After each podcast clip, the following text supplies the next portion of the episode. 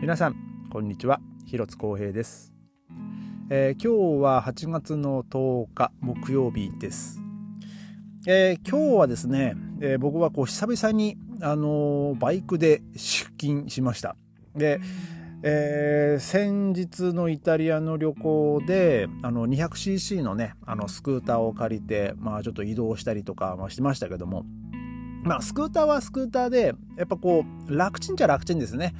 あの、ギアをその左足でこうね、まあ、あとまあ右手でクラッチを切って、で、左足でこうギアを入れ替えてとかね、なんかそういうことしなくていいんで、ただ本当にこう右のスロットルをこうひねってればいいだけなんでね。で、まあ、ただ、やっぱりこうスクーターだとね、その走り出しが軽くてですね、あの最初、えー、まあそのまたがってじゃあ出発ってなった時にですねあの自分のバイクの感覚で行っちゃうとあの僕の乗ってるバイクはちょっと少し重めなんですよ、まあ、もちろんね車体も重たいんででかいし重たいんで、まあ、そんなにこうあのガンということはないんですけどやっぱこうスクーターってねもうスロットルが軽いんでねあの勢いやっちゃうとね本当にウィリーしちゃったりするんでえ結構ねビビりながら最初はねこうスロットルをこうあの回してたんですけどまあ、ただ今日久々にね自分のこうバイク乗って思ったのはやっぱりこう自分のバイクっていいですね。えー、あの僕はあのまあヤマハですけどあのアメリカンタイプのドラッグスターっていうバイクに乗ってましてでまあ僕ねそのドラッグスターはね日本でも乗ってたんですよ。で日本は 400cc のを乗っててでこっちでもねあの、まあ、バイク乗りたいなと思って、まあ、乗るんだったらまたドラッグスター乗りたいなと思って、まあ、検索したらまああって、えー、でなぜかねあの650だったんで650なんだと思ってで、まあ、日本では400があってその下が250だったかなでその上に1100っていうのが、まあ、その大型自動二輪のやつがあったんですけど、まあ、こちらはですねなんかなんか 125cc だかのやつがあっていやそれなんかもうちっちゃいなと思って。えー、で、えー、その650だったんですよ。なんかその間の差が何だろうなと思ったんですけどね。えー、で、まあ僕結局その、まあ、CC のね、ドラッグスターと、まあ、巡り合ってですね、まあそれを購入したわけなんですけども、あのー、まあやっぱりね、自分のバイクのあの重さとか、その走り出しとか、そのブレーキの感覚とかね、感触とか、なんかやっぱり、やっぱこれだなっていうのはね、今日思いましたね。まあ、スクーターがね、悪いとか、あの、物足りないとか、まあ、そんなんじゃないんですけど、まあ、スクーターはスクーターでね、あの、やっぱ楽、楽ちんじゃ楽ちんですよ。あの、僕、大学の時に、あの友達、まあ、3人ぐらいで、えー、そのバイクで、まあ、ちょっとこう走ってた時があってであのそのうちの一人がですね僕,、まあ、僕はそのさっき言ったそのヤマハのドラッグスターともう一人はハーレー乗ってたんですよ。でもう一人があのホンダだったかな？ホンダだったか鈴木だったかのあのビッグスクーター乗ってたんですよ。で僕ちょっとねその彼のビッグスクーターにあの乗らせてもらったんですけどなんかこうやっぱ走り出しがね非常にこうバッといっちゃうんでちょっとスクーターって怖いなと思ったんですよね。あの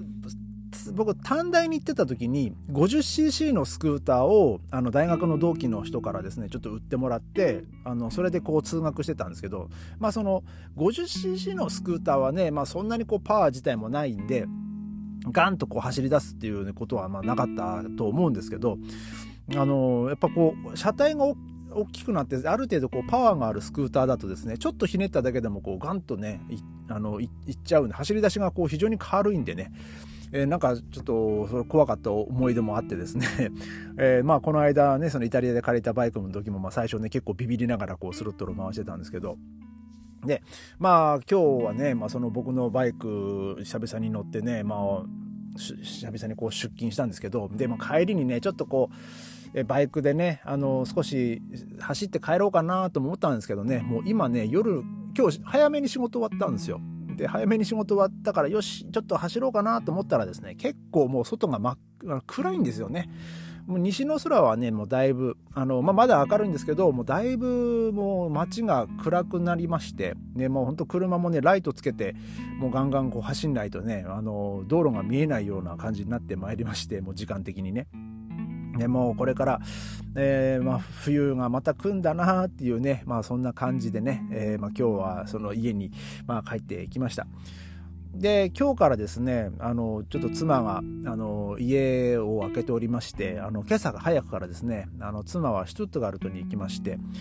で、あの土曜日のね、夜まで、えー、まあ、その、妻がその一つがあるとに行ってるんで、まあ、今日と明日と、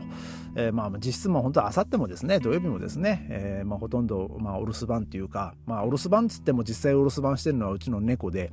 まあ、僕はね、今日も明日も朝、朝から夜までね、こう、たっぷりコースで、まあ、仕事なんで、まあ、家を開けるんですけども、まあ、あの、我が家の猫たちはですね、まあ、なんていうのか、もう自宅警備員というかね、えー、まあ、えー、そういう感じでね、あの、ニャルソックっていうですね、えー、まあそう、まあ言ってますけどもね、うん、あの、アルソックじゃなくてニャルソックですよ。えー、まあその我が家でね、こう、まあのんびりと、えー、まあ、昼間はね、あの、寝てるわけなんですけども、えー、その今日はねその我が家の猫のねちょっとお話というかそのうちにあるねキャットタワーのねお話をしようかなと思うんですけど まあなんだそれって思うんですけどね。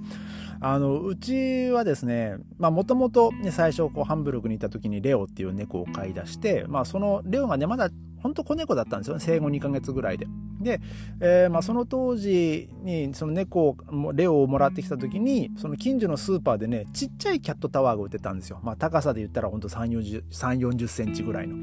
で、まあ、当時のレオはそんなにこう体も大きくなくて、まあ、そこまでこうジャンプ力もなかったんでねそれでこう十分だったんですけど、まあ、ある程度こう半年ぐらい経つとですね、あの猫はねもう半年ぐらいでこうほぼ成猫ぐらいになっちゃうんで、えー、もうジャンプしてもその勢いがこう、ね、強くなって今度飛び乗ったらそのまま倒れちゃうとか、まあ、そういうことがあってですね、まあ、ぼちぼち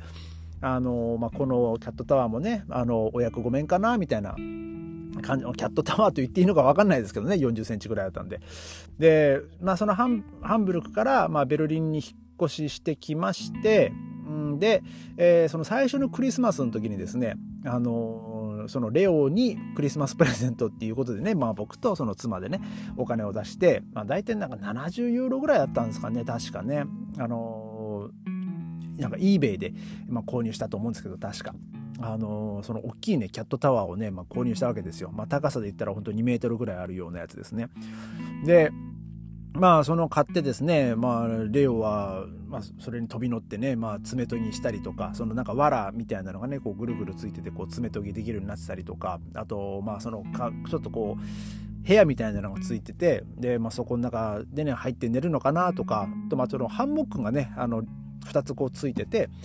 えまあ、最初ねやっぱそのレオはそこのハンモックとかでこう寝てましたけどもね。で、まあ、その上の一番上に、まあ、飛び乗って、まあ、ちょっとこう遊んだりとか、まあ、してたんですけどまあ、だんだんねそのレオもあのそこからですね、まあ、大きくなって、まあ、太って、まあ、体重も6.7とかそんぐらいまでいったんじゃないですかね多分マックス。で、えー、そんな体重でハンモックにで寝てたんでねそのハンモックがねこう歪んできたわけですよ。もうちょっとこうビローンとこう下にね。だから大丈夫かなと思ったんですけど、で、さらに、あのー、その、ハンモックのその下のところがですね、こう、破けてきたりとかね、えー、まあ、穴が開いたりとかしてて、いや、これこのまま破けてレオ落ちたらどうなんだろうなと思ったんですけど、まあ、結局そうなる前にね、まあ、レオはまあ亡くなっちゃったんですけども、まあ、今ね、その、えー、うちの2匹の猫たちはですね、まあ、そのハンモック、まあ、ハンモックで最近寝てなかったんですけど、最近ルナがですね、またハンモックで寝るようになりまして。で、ノアはそんなにハンモックで、まあ、一時期ちょっと寝てたかなっていう感じなんですけど、まあ、ノアはね、あの、ハンモック、まあ、キャットタワー登るときは登るんですけど、どっちかって言ったらね、その遊びたいときに登るんですよね、ノアはね。で、最近ルナがですね、その、はついあのハンモックのちょっとこう2つあるうちのその1つ側1つはですねあの向かって右側右側にあるやつはその我が家のねその壁に面して置いてるんでその壁のこう隅っこですね。だからそのあんまりこうまあ、なんつうんだろうあんまりちょっとこう薄暗いというかあの影になってるところなんでだからなんかルナはねちょっと最近そっちに好んで、まあ、のハンモックでねそっちのハンモックで寝寝てる寝るようになりましてなんかねちょっとまあ珍しいなと思ってねあのちょっと最近見てるんですけども。まあ基本ルナはですね、まあ、僕らまた僕だったりこう妻がねあの家にいる時はその僕らのこう視界の中に入るようにむしろこう視線のど真ん前にねあの来たり来て、まあ、そこで寝てたりするんですけど、まあ、たまにまあ、お昼寝の時とかはね、あのそのハンモック行って、えー、なんか最近寝てるようで、まあ今日もね、あのちょっとこう、まあその妻もいないですし、で、こう、ちょっと気になって、その我が家のね、そのペットカメラ覗いたらですね、あの珍しいことにね、レオがね、あレオじゃねえや、ノアが、あの、ソファーでね、あの、こう、ど真ん中でこう、のんびりと寝てまして。で、多分、まあ、ルナはね、またそのハンモックで、まあ、寝てたと思うんですよ。で、まあ、帰ってきたらね、あの、2匹とも、あの玄関でね、まあ、おお出迎えしてくれてですね、えー、まあお出迎えというかもうほぼほぼご飯の最速ですよ。もう入ってきたらもうわっと来てですね。でそのまま真っ先に、えー、もう自分たちのご飯皿の前に座ると。もうもうアピールがすごいなと思ってね、えー、でまあ、結局そのままご飯もあげたんですけどもね、まあ、もりもり食べてますよ。2匹とも。ねもう相変わらず元気に。ね本当にあのこの2匹がねあの本当長生きしてほしいなと思います。もうノアも13歳になって、えー、もうレオがね13歳、まあ、1ヶ月ぐらいでね、まあ、亡くな亡くなっちゃったのでねまあ今もノアはねもうそれよりも長生き、ね、してますけどレオを超えましたけどまあ、ルナもね、まあもちろん、そのレオリ、レオ、レオより、まあ、長生きしてほしいなと思いますし、ね、あの、これからもですね、もうお家の猫2匹、えー、たっぷりとね、その我が家のキャットタワーでね、遊んでってほしいなと、もう本当ボロボロになるまでね、遊んでほしいなと思います。あの、ね、もうボロボロになったらね、まあ、新しいのも買おうかなとね、まあ、思います。まあ、今も、まあ、十分ボロボロではあるんですけど、まだまだいけると。ね、あんまり、あのーね、かといって、この大きすぎるキャットタワーもね、買えないわけですよ。そうすると我が家がまたね、狭くなっちゃうんでね。まあ、なので、あのー、まあ、大事に、かつ、えー、もう、そのまま、なんつうんですかね、もう、ガンガンね、使ってってほしいなと、えー、思います。えー、今日はね、ちょっと、まあ、なんだ、なんだこの話はと思われるかもしれないですけどもね、えー、我が家のね、ちょっとキャットタワーの、えー、ちょっとお話をね、させていただきました。えー、それではまた明日、ありがとうございました。thank you